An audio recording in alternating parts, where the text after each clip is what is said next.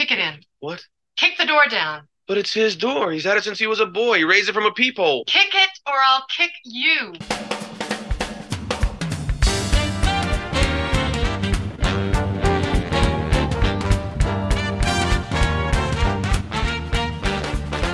Welcome to the show, Moonlighting fans. Whether you're a Moonlighting fan from way back when, or whether you are new to Moonlighting and you want to know what all the hype is about, you have come to the right place.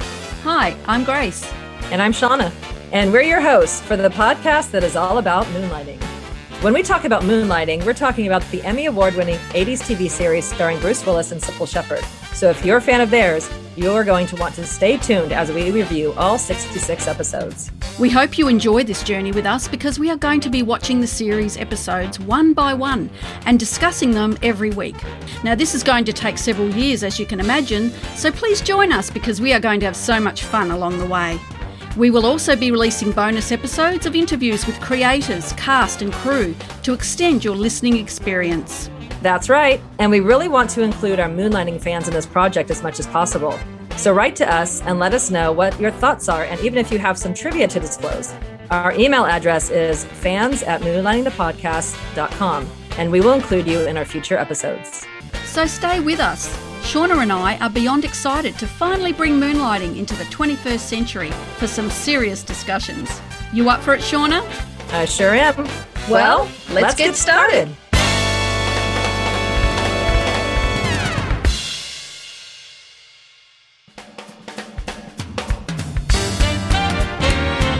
And they're back at the Woodleys. And there just happens to be one like open parking spot. These Right days, you wouldn't have been able to get into the street. But Yeah. there they go. They get out of the car, they walk up. The police are oblivious. They just walk up to the front door and make out their insurance consultants. yes. Okay, I love the the shot of them walking across the grass and they see the body taken out. And there's a close up for a minute. David has his hand on Maddie's back, but then in the wide shot, when they go to walk up to the door, he takes her hand and they hold hands. I How love cute that. is it, Grace? Yes, he helps her up because it's a steep hill to get up to the door. Yeah, he kind of Wow. pulls her up there. And then Cybill, kind of being athletic, she kind of like jumps over the hedges or whatever. They kind of like leap over, and David kind of tucks their way in.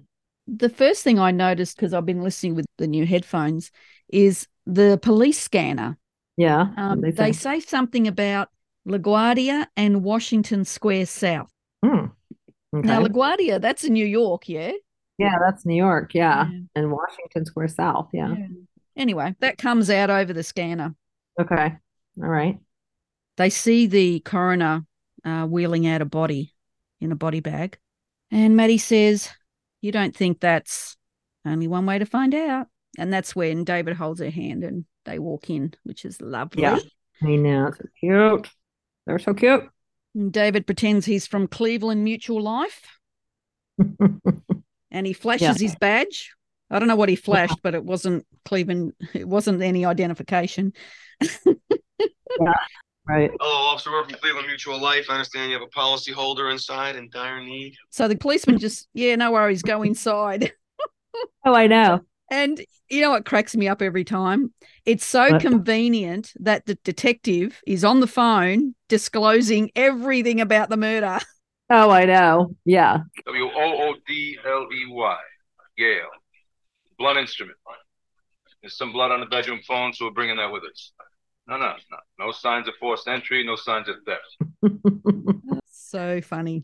and Maddie turns around and she sees Mr. Woodley sitting by himself in the living room. And so Maddie and David approach him, and yeah, he just kind of looks very sad and is saying he was trying to uh, schedule a manicure appointment. Some madman was murdering his wife. Good actor making out that somebody else killed his wife. When you're looking at it, you're thinking, oh, must have been um, Peter Macy. Yeah, Can I just ask you something? How do you kill somebody with a phone? maybe hit her over the head. Oh, you're saying, oh, okay. I took it as just the receiver, but the whole phone, yes. Okay, gotcha. I was just picturing you holding the, Just the receiver, you know. yeah. But yeah, he could have set up the whole box because you know those phones back in the day were really heavy. Yeah, that's know? true. Yep. Got it now. I'm all right now. It's all clear. Yep. All right. That's what we're here for. You know, clear it all up. Yeah, so he says there's no sign of forced entry, no signs of theft, just the night table drawer forced open. So Mr. Woodley has taken the letters out of the drawer so that they Mhm.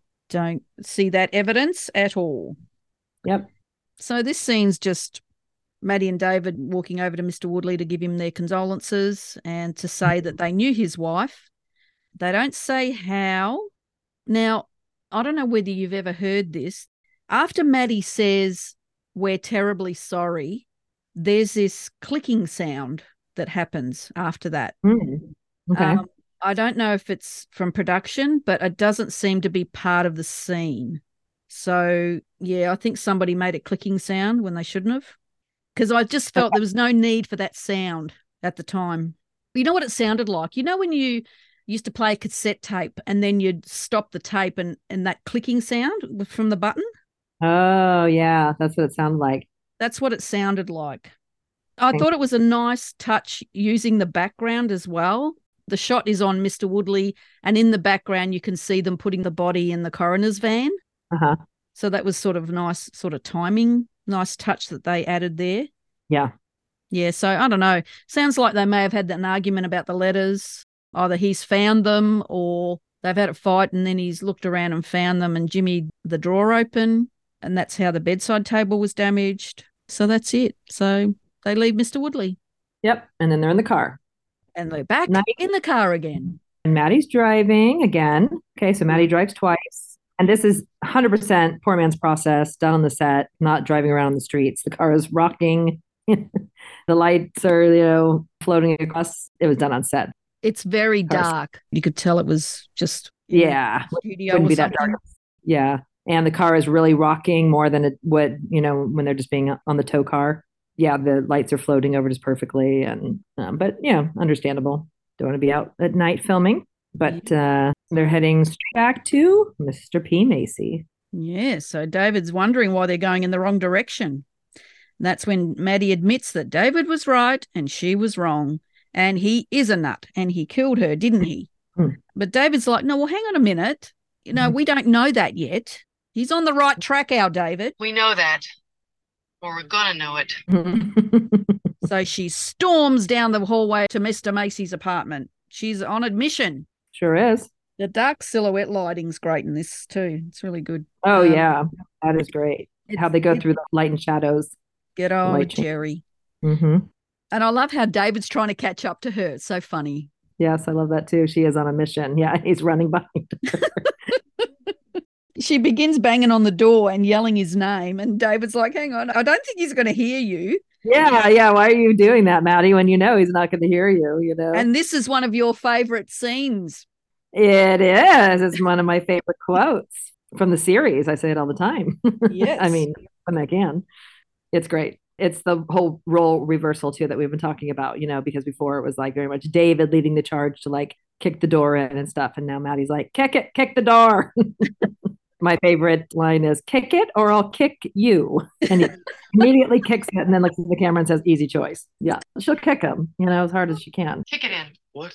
Kick the door down. But it's his door. He's had it since he was a boy. He raised it from a peephole. Kick it or I'll kick you. Love it. I love a little violent Maddie, you know?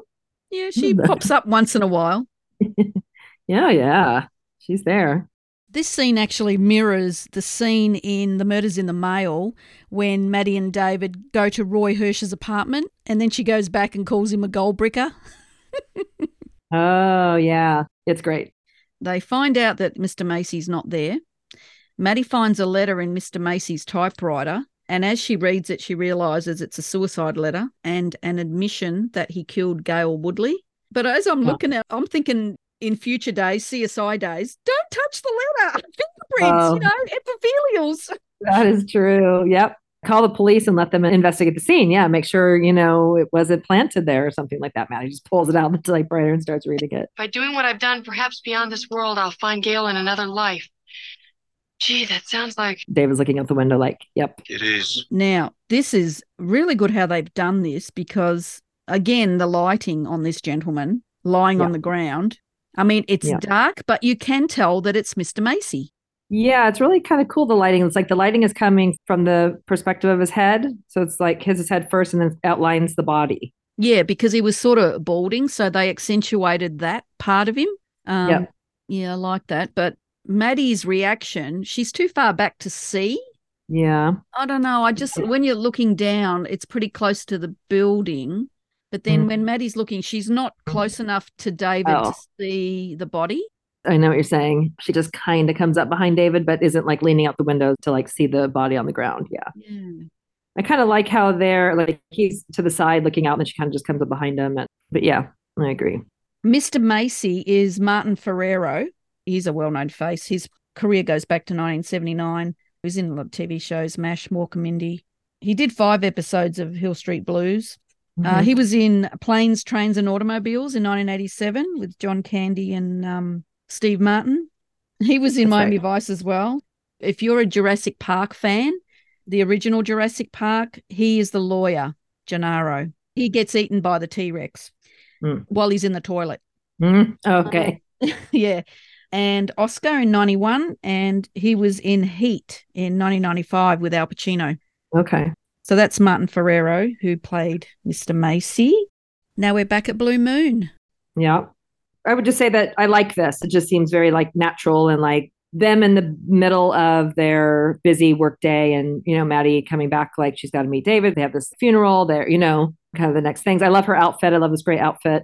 I kind of like that Maddie's caught up in the next things that they have to do. And, but then even though she's caught up in the busy day or whatever, and the next thing they have to do, she, she sees that Agnes is upset. Yes. My first impression is, yeah, she walks in. I know you like this outfit, but this top on her, this satin top, it looks really uncomfortable to me. Yeah. Just me. Maybe it's the shape at the front, how it buttons up at the front. It's satin is very difficult Mm. to wear. Yeah.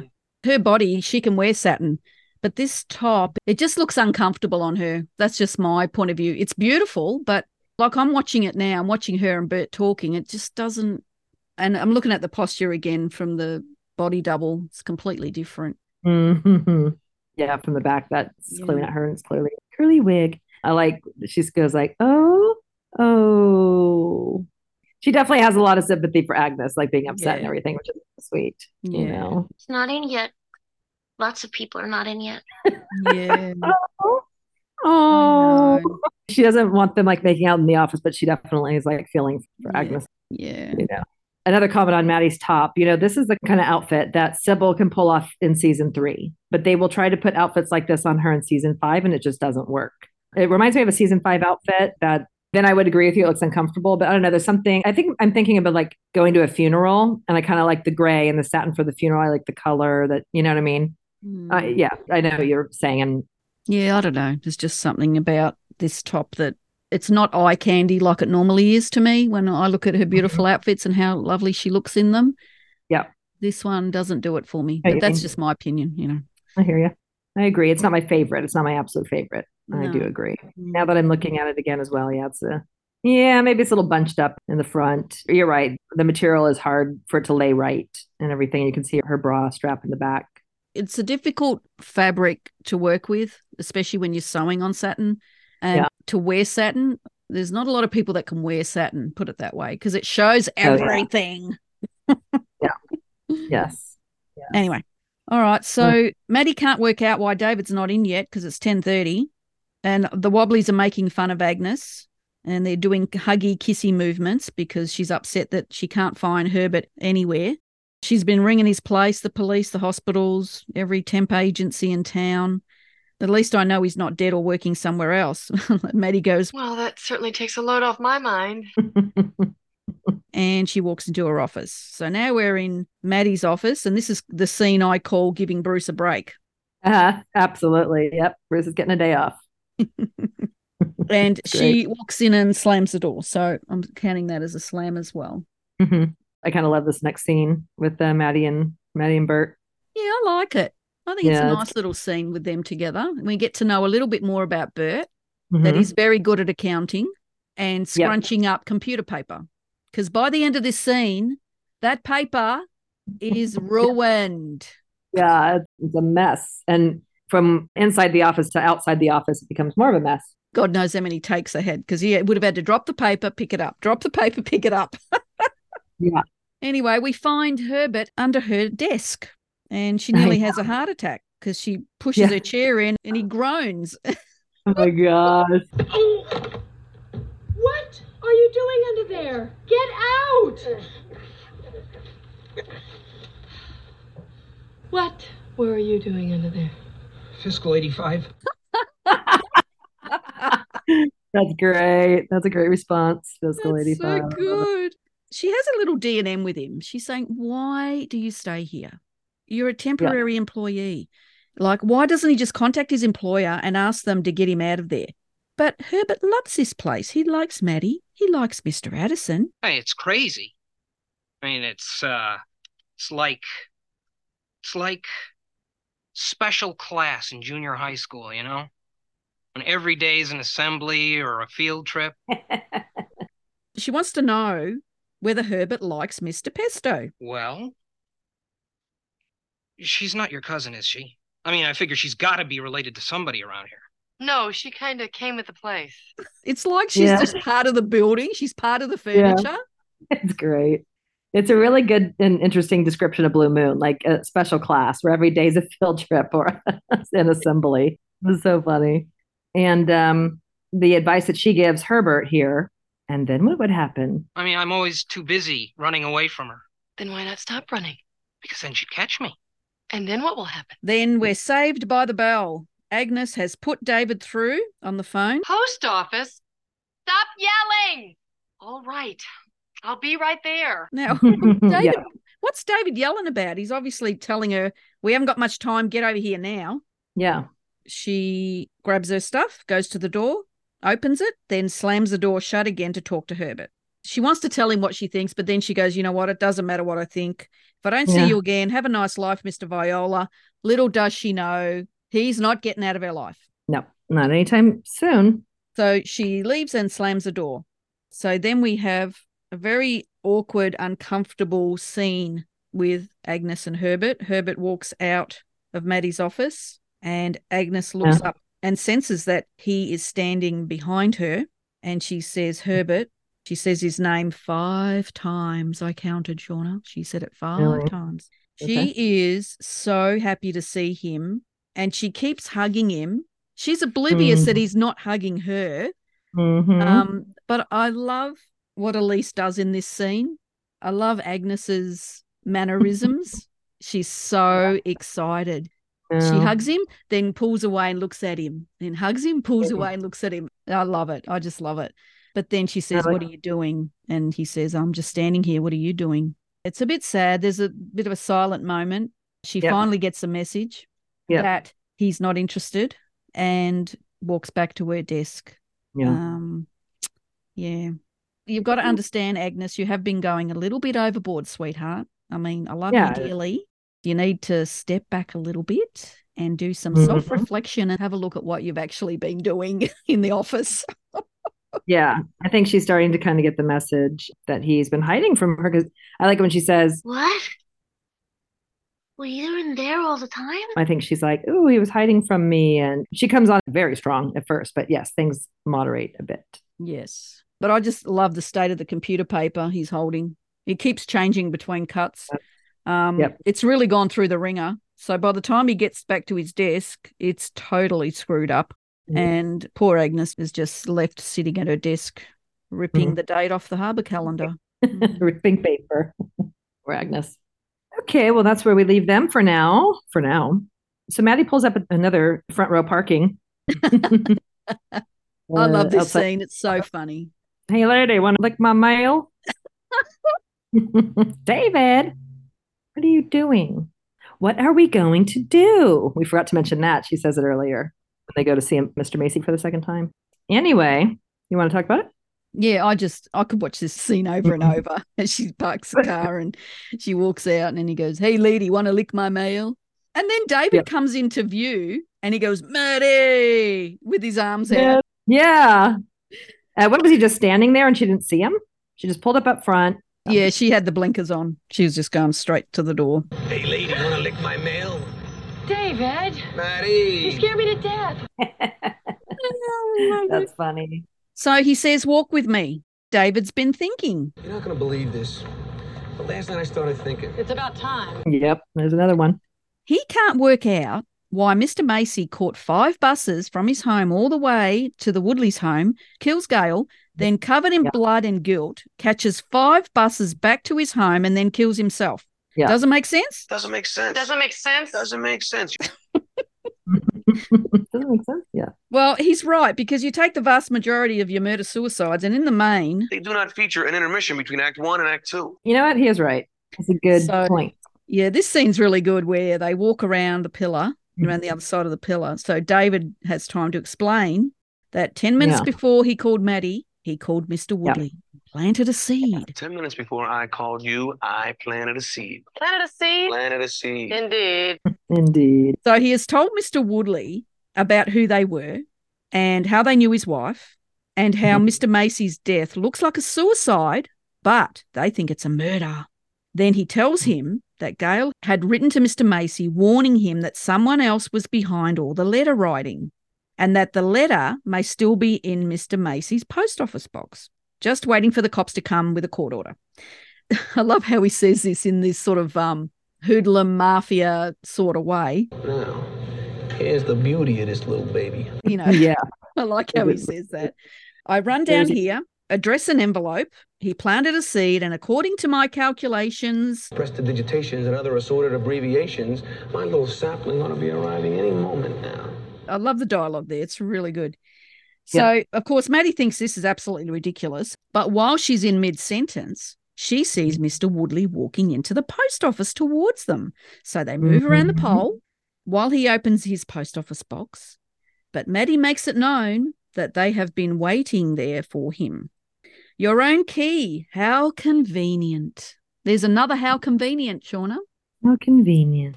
Yep. Thank you for supporting us, Moonlighting fans. We hope you are enjoying our episodes, and if you feel so inclined, Shawna and I would be very appreciative if you left us a review on Apple Podcasts or wherever you listen to your podcasts, so that we know we're on track with our content and continue to provide you with a great experience. Yeah. David lets Mr. Woodley know what future awaits him by saying, Mm. A helpful tip when you hear the pellets hit the water, count to five and take a really deep breath. You die quicker Mhm. that way. So basically, he's going to get the death penalty for what he did. So Maddie informs him she's worked out that he killed Gail, then he killed Mr. Macy to make it look like a murder, but now she wants to know why. And Yep. in true moonlighting style, the killer reveals everything to explain why Mm-hmm. he did what he did, Shawna. yeah. He figures he's caught. He'll just confess everything right then and there. I loved Um, Gail. I did. I do. I did. I like that. Yep. I love how David is leading Maddie around as he's explaining everything, walking up, you know, to the middle of the post office, waiting for um, Mr. Woodley to arrive. He like kind of is pulling Maddie along, and then they're standing really close, and they're hiding like really kind of close together, and then he like pulls her behind. Their physical interaction is very close in this scene, which is always fun to see. I love that. Yeah. He's always grabbing her by the arm, pulling her around here and pulling her every which way. And then they end up close together. Yeah. Love that. Yep, yep. Always have to notice that. And can I just mention one little thing because we got a comment about us always, you know, making David a little taller than he really is, I guess. But when they're walking, when they um, step out from behind this beam to talk to Mr. Woodley, Cybill is wearing her shoes. Cybill's five eight. She's wearing heels, and Bruce is clearly much taller than her. So he's not five nine or five ten, which is a comment we got that we're always making him out to be taller than he is. He's quite a bit taller than her right here, and we know that she's a tall person and she's got heels on. So yeah, I don't know. I'm always looking, but what I see is that he's always much taller than her. What do you think, Grace? Yes, I agree. In the last couple of weeks, I've seen a few forums where people have been discussing his height. They're going, nah, nah, he's not, he's not six foot. He's not six foot one. Um, Mhm. And they're putting all these th- reasons why they think he's not. And one person said, no, he's shrunk over the years and he's five foot 11 or five foot 10 now. And I'm like, how would you know? no, I don't think know? so. Yeah. So he's got to be at least six foot because she's quite tall already. So And if you look at them standing side by side talking to Mr. Woodley right here in the post office, and you can see when they step out, she has her heels on, so she's even a little taller. He's inches taller than her there. So anyway, Yeah, I can see it's at least four inches, I reckon. yeah, at least four inches. Yeah, he's Yeah. you know, not- it's not even like on. Yeah, and she has her shoes on. It's not even that their height is really close. No, he's like half a head taller. Mm. So we got to look at everything Yep. and address the comments we get. Mm. I'd say six foot. Yeah. Okay. So they get the explanation from Mr. Woodley that at the beginning it was just a joke. Things were getting a bit dull back at the ranch, and he decided to write his wife a love letter with the post office box. And um, he wrote a lot of private and personal things. And I like how he says a little Anaïs Nin and a little Henry Miller. Hmm. So Yeah. I'd never heard of Anaïs Nin. Sorry, people. Angela Anaïs, she's got a very long name. Culmell was a French born American diarist, essayist, novelist, and writer of short stories and erotica. So that explains that. And Henry Miller was an American novelist, story writer, and essayist as well. And his was explicit language as well. So that's Hmm. why they've mentioned them too. Yeah. If you thought the only way to get a more defined jawline with natural looking results was through surgery, think again. Juvederm Volux XC is a non surgical injectable gel filler that improves moderate to severe loss of jawline definition and can help you achieve natural looking results with little downtime. Even better, this improved definition lasts up to one year with optimal treatment. No maintenance required. Improve jawline definition for a smooth, sculpted look with Juvederm Volux XC. For important safety information and to find a licensed specialist, visit juvederm.com. That's J U V E D E R M.com. Not for people with severe allergic reactions, allergies to lidocaine, or the proteins used in Juvederm. Common side effects include injection site redness, swelling, pain, tenderness, firmness, lumps, bumps, bruising, discoloration, or itching. There's a risk of unintentional injection into a blood vessel, which can cause vision abnormalities, blindness, stroke, temporary scabs, or scarring. Talk to a licensed specialist to find out if it's right for you.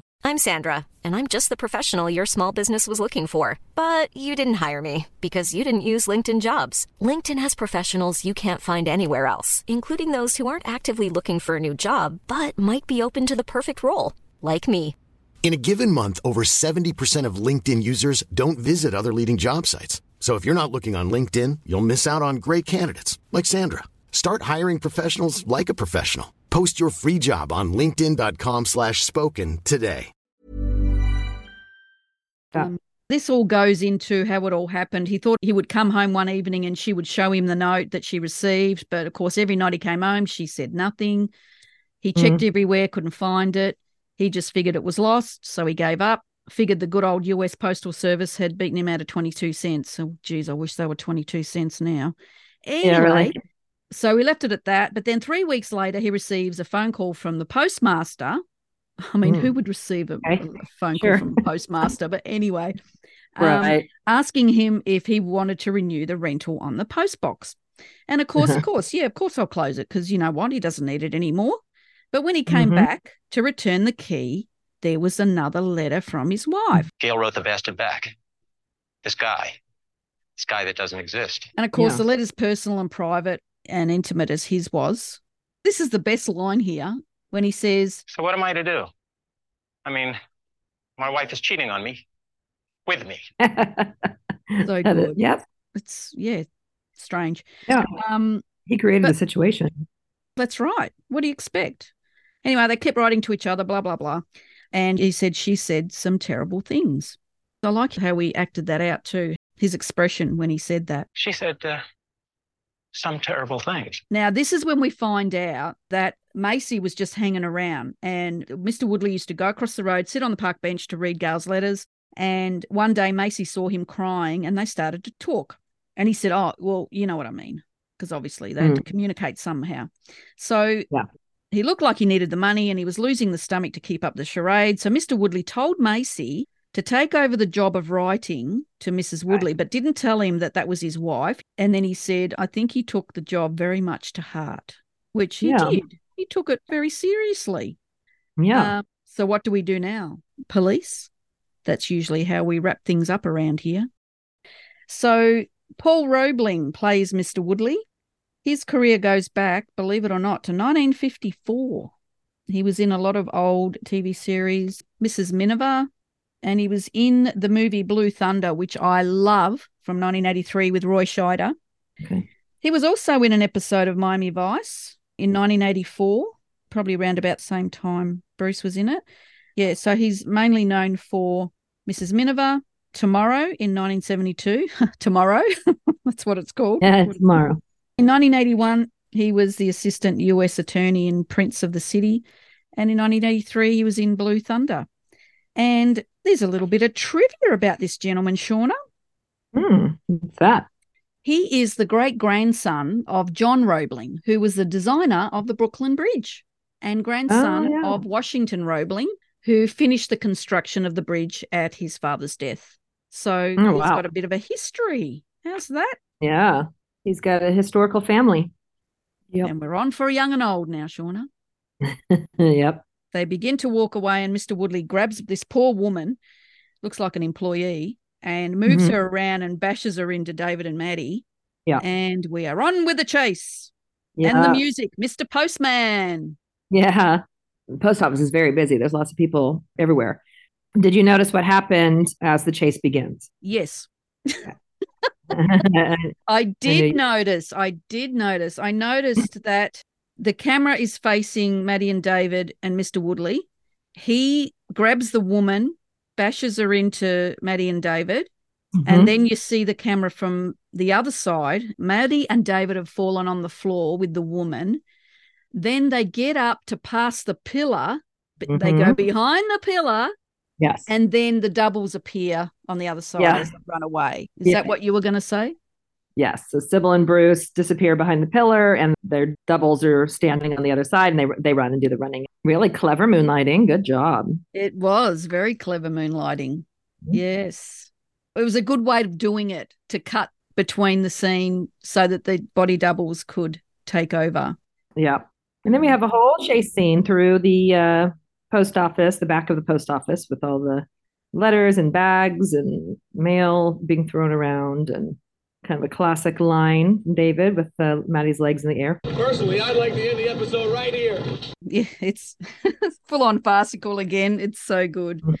Mr. Woodley runs to the rear of the post office where all the action is, where all the sorting is done. And every time they speak, the music stops, which is really good. Yeah. Um, and Yep. did you notice when Maddie falls out of the big mail trolley onto the scale, Yes. the gentleman? Yes. That's Chino Fats Williams, and he's in another episode of Moonlighting, which we've mentioned before. He was the short order cook in The Next Murder You Hear when he was listening to the radio. So he's Yep, in it twice as well. Yeah. Another reoccurring guest. Yeah. Love it. Um, and he's reading a tabloid magazine. And on the tabloid magazine, there is a cheeky little story as uh, like Bruce and Cybill's faces. Might have been a real one. They maybe they just got one of those tabloids that had one of those stories they were always posting about him. And it says something like Cybill says Bruce is a pig. Oh, I didn't see that. All I saw was Liz Taylor's grapefruit diet.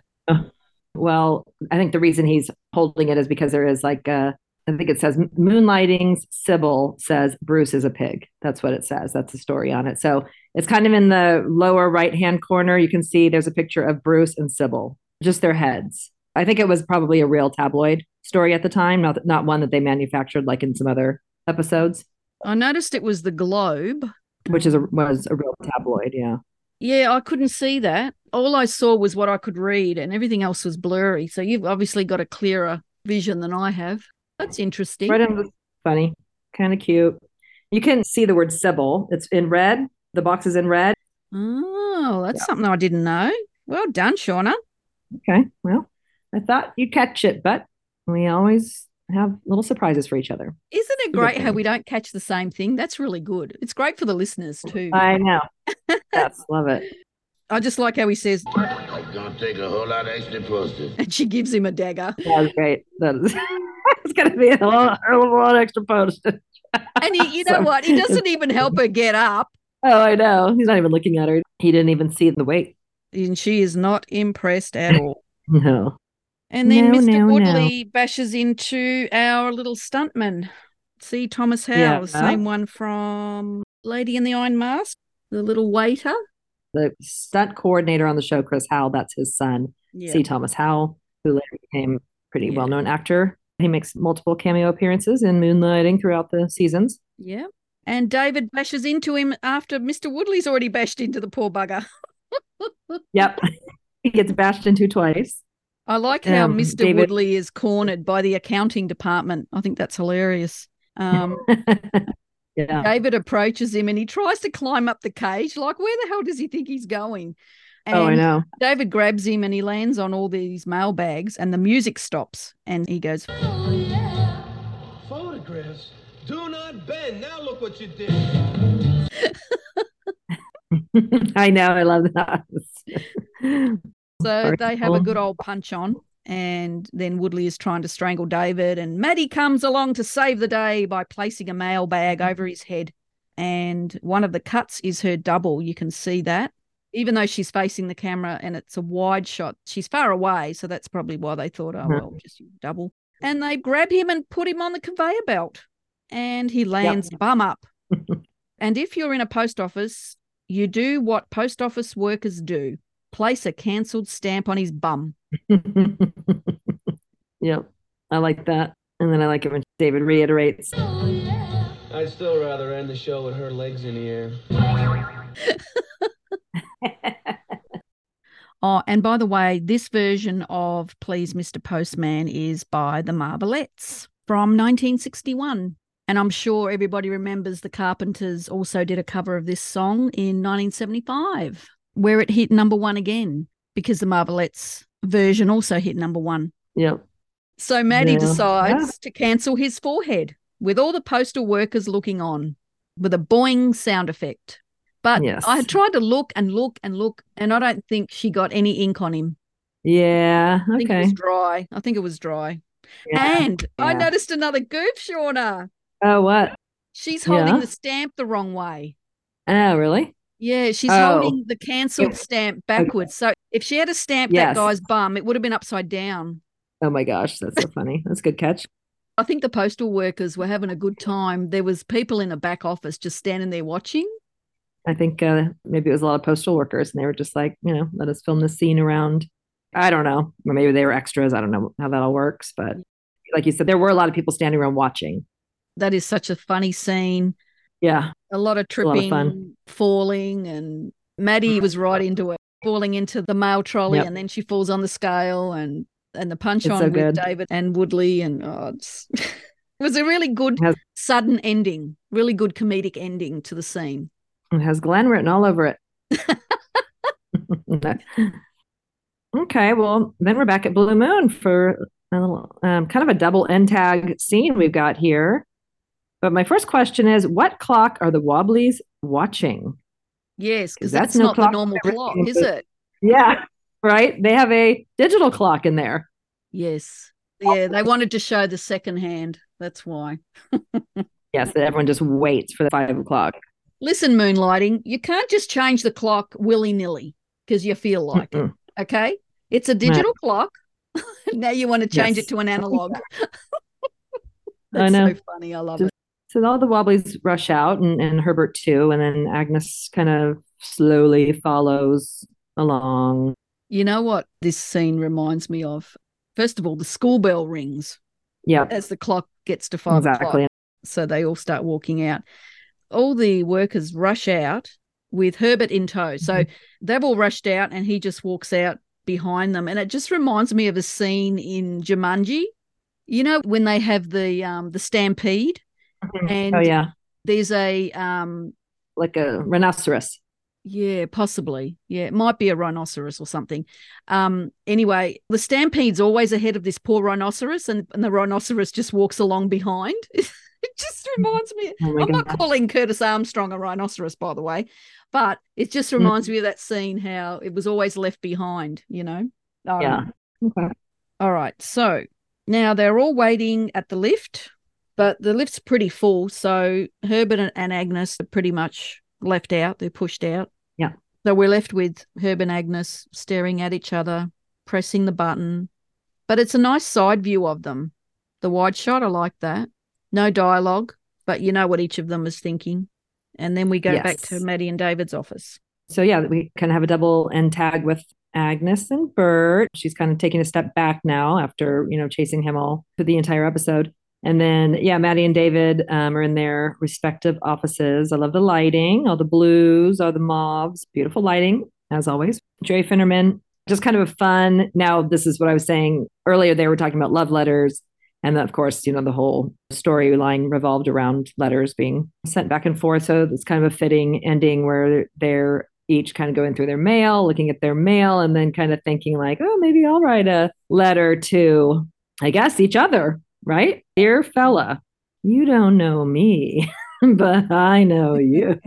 Both of them kind of toy with writing their own little love letters, I guess. But don't you think they're really writing them to each other? Yeah, of course they are. Yeah. Dear fella, Hello, stranger. you don't know me, but I know you. Just felt like dropping you an anonymous line and tell you I'm watching and waiting and wondering. yeah. Love it. Cute. All of a sudden, he's got this clear perspex block that he's writing on. Ah, yeah. It was a good addition from the prop department because otherwise, on his couch, what was he going to write on? He would have had to be at his desk. I so it was good they put him on the Yeah. couch. Yeah, I like it. Something different, different uh, framing than what Maddie's doing. Maddie looks like she's having fun writing. her letter. she does. and he and him too, his little dimples keep poking through. Yeah, it's Yeah. cutie. And they both screw up their paper and she throws it Mhm. behind her. And of course, he throws it in the bin and it's a perfect shot. Yeah. I'm laughing at that glass block that he wrote on. I didn't notice that before. That's so funny. Oh, Props noticed department. it. Really. I never really like, gave it a thought, you know? And then these two come out of the office, yeah, kind of face to face. Tomorrow. Tomorrow, what, Grace? Tomorrow, what? What were they going to say? Were they going to talk about the letters? I don't know. What yeah. It's like they both had something to say. They were going to write each other love letters, something like that. It's kind of like at the end of Camille, it'll keep to the fall. It'll keep to the fall. Like tomorrow. They're always putting everything off until tomorrow. Yeah, because it's like they're leaving it up to the fans' imagination what they think they were going to say. Yeah. And they don't say it at the same time either. The tomorrow is a bit off, but Right. uh, that often not annoys me, but I just, I don't know. It's not like they ran out of time because then they use Agnes and Herb at the end. It's not a short scene, them in the elevator and then going down to the ground floor. Yeah. So it's not like they ran out of time, but I think they just ran out of Bruce and Cybill. you can now go to ko-fi.com slash moonlighting the podcast. That's ko-fi.com slash moonlighting the podcast and buy yourself a door slam. Yes, that's right, a door slam.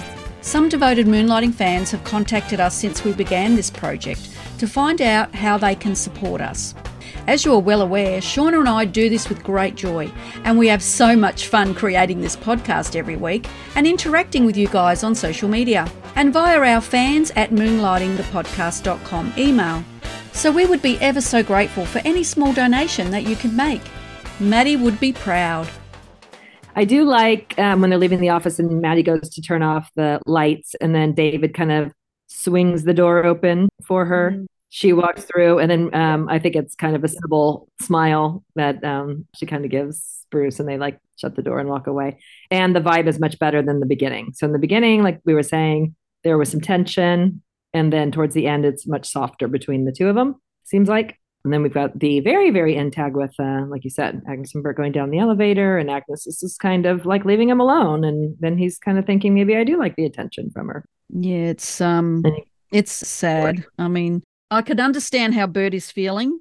Agnes, she Mhm. went a bit too far, and now there's a lot of tension in the lift, and she can't wait to get to the ground floor. She keeps looking up at the floor numbers, and Herbert isn't sure if he should say something. And just as he's just about to say something, he's opened his mouth to say something to her. The doors open and I Agnes rushes out. She was Um, kind of squeezing her eyes shut. She can't wait to yeah. get the hell out of there. He stands there a little, then the doors close on him and he opens them and he's left looking at her leaving and freeze frame. I think Agnes looks beautiful here. I like how they've done her makeup, her hair, and her clothing. She looked lovely in this episode. Mhm. Her lipstick was nice color too. Yes, I agree. Yeah. And Curtis did not get a credit on that. So it says co starring Mike Nartz and Chino Fats Williams. So those were the two Yeah, that got a credit in the end. wonder why. Well, maybe they were going to see how he went first. Yeah. From memory, he was only supposed to be on maybe two or three episodes. Would that be right? I just, I don't know whether they signed him on for the rest of the season. Yeah, I don't understand when people are credited and when they're not. I don't understand that not being credited. Yeah. But if somebody can explain that to me, that'd be lovely because I've always wanted to know. Yeah. But he definitely should have been credited for this episode. But we credit you for this episode, Curtis. Yes, we do. And there's another episode of Moonlighting. Grace, look how great we did today. I It's only three I hours mean, and ah, 13 God. minutes. We did a great job. Great job. it was moving along, but we covered everything. You know what I mean? We noticed so Yeah. much and covered everything. So it's going to make it easier for you to edit. But you know, some ep- episodes are pretty dense, like Symphony was. So it'll happen once in a while. But yeah, this should be much easier for you. Symphony, for some reason, there was so much to talk about, and that's why we had to make it a three-parter. A lot of things going on. Anyway, with um yours very deadly, yeah, another funny episode. A little slower paced than the last episode. The plot Yeah. wasn't too complicated, uh, yet it did have a little Yep. twist. We had the opportunity to endure more farce at the post office, and Agnes and Herbert fill in the episode well with their little affair, for want of a better word. Um, Mhm. which would have given Bruce and Cybill, you know, little time off. Didn't have any overlapping dialogue, I don't think, in this one. No, because they didn't even sync up their tomorrow. no, I don't think they had really any overlapping dialogue. I mean, what about was there any when she was saying, you know, that we're going to go see Mrs. Woodley and all that? No, I don't think so. No, not Um, really. But Maddie and David were entertaining nonetheless. And Cybill looked great, and I loved her outfit changes in this episode. Agree. Some of our favorite moments. Yours with the uh, bobbing scene, and mine with the kick it or I'll kick you. Yes. My favorite part is I'm what? You're doing me. And you know what? For Curtis not getting credited for this episode, what he does get to do is end the episode. yeah, that's true. He got the last little scene there. Yeah. How about we talk about Curtis? Yes, absolutely. All right. So Curtis Armstrong is known for playing Miles Dalby in Risky Business in 1983. Revenge of the Nerds, of course, he was Booger in 1984. And Better Off Dead in 1985. He had a great stint in moonlighting and he made quite an impression and went on to be a really good writer as well. And he recently released a book, which you are in the middle of reading, Shawna, I am. Yes, very interesting. called Revenge of the Nerd. Yes. He claims that after doing Revenge of the Nerds in 1984, every day of his life, someone recognizes him as Booger. He hasn't changed that- a bit, though. I know. Yeah. Some characters stick with people, you know. In other works, he was one of the three listed producers on the 1999 reissue of Harry Nilsson's Pussycats album. Now, did you know he did a TV commercial in 2001 and he appeared as the Joker in an OnStar commercial? That's uh, something for cars, like a an emergency service thing for cars. Oh, okay. So that's our Curtis. Welcome, Curtis, to Moonlighting. Yes, welcome, Curtis. Great work ahead to be seen. How many door slams did you get, Shawna? I don't know. You tell me. You're better at counting the door slams. I've got outfit changes and feet out of the elevator readily available here. Are there two? One feet out of the elevator, and I got eight outfit changes. I got six door slams. Okay. Sorry, how many outfit changes did you say you got? I got eight. Oh, I got seven.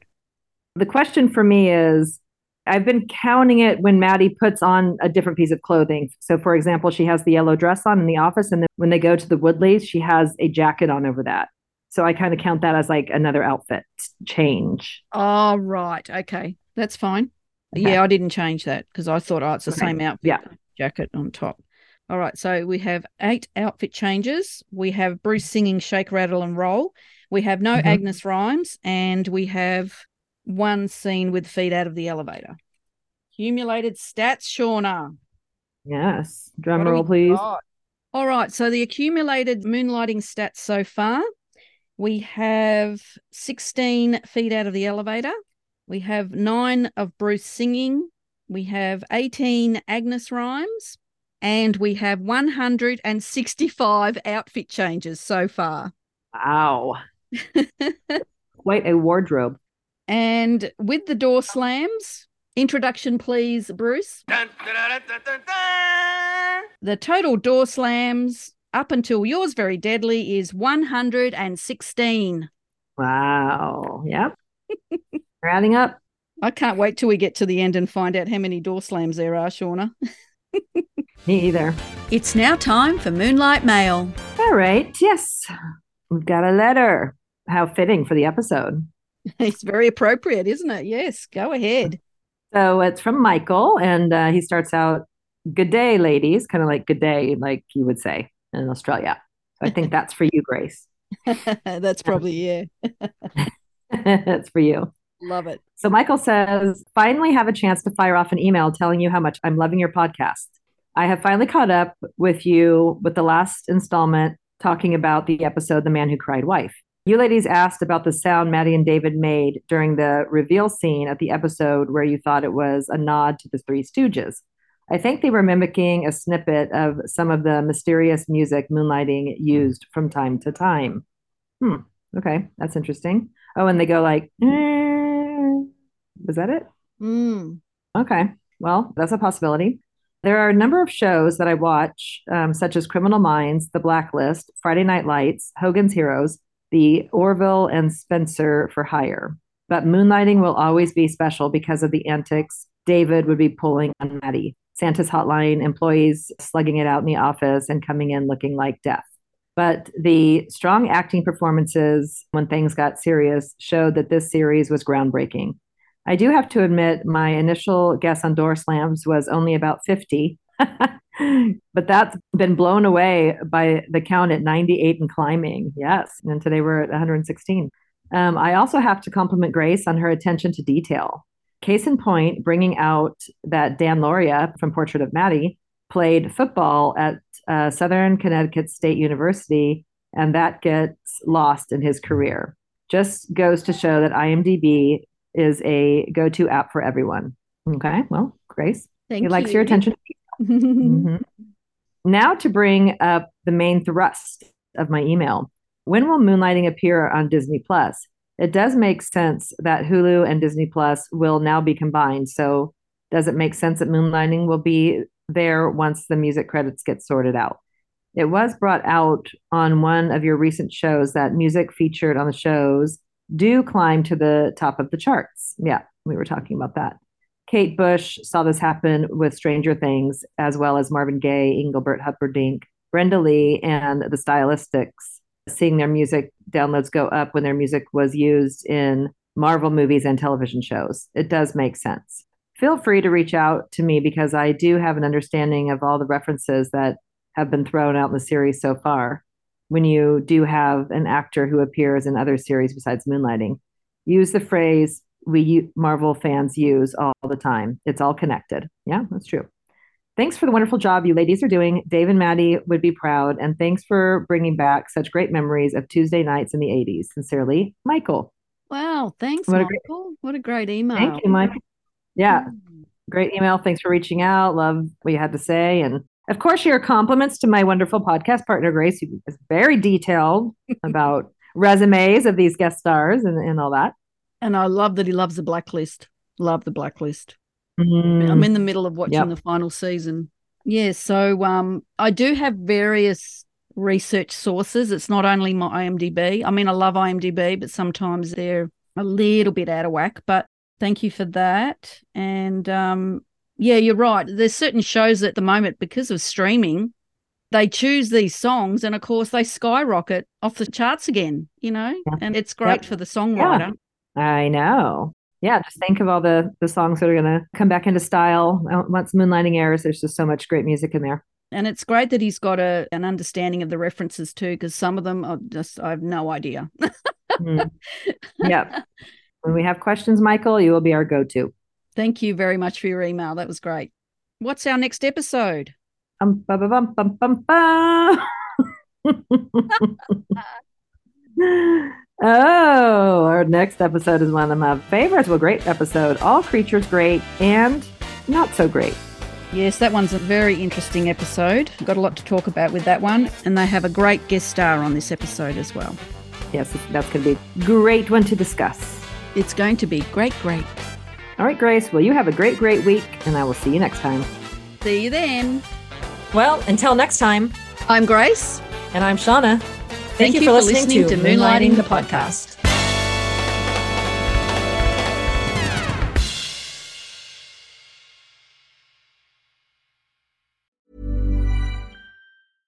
Imagine the softest sheets you've ever felt. Now imagine them getting even softer over time. That's what you'll feel with Boll and Branch's organic cotton sheets. In a recent customer survey, 96% replied that Boll and Branch sheets get softer with every wash. Start getting your best night's sleep in these sheets that get softer and softer for years to come. Try their sheets with a 30-night guarantee. Plus, get 15% off your first order at bollandbranch.com. Code BUTTERY. Exclusions apply. See site for details.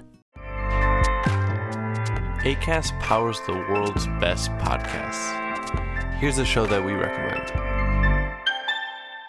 The Real Housewives is a guilty pleasure for most, but if you're looking to not feel guilty about that pleasure, tune in to Everything Iconic with me, Danny Pellegrino, where I break down all the messy moments and behind the scenes antics of Bravo's popular franchise. And on Everything Iconic, I also interview celebrity guests like Kelly Ripa, Keke Palmer, Drew Barrymore, Cameron Diaz, and more about their guilty pleasures, their past work, and so much more. So if you're pop culture obsessed and find yourself watching way too much reality TV like me, tune in to Everything Iconic with Danny Pellegrino wherever you listen to podcasts. ACAST helps creators launch, grow, and monetize their podcasts everywhere. ACAST.com.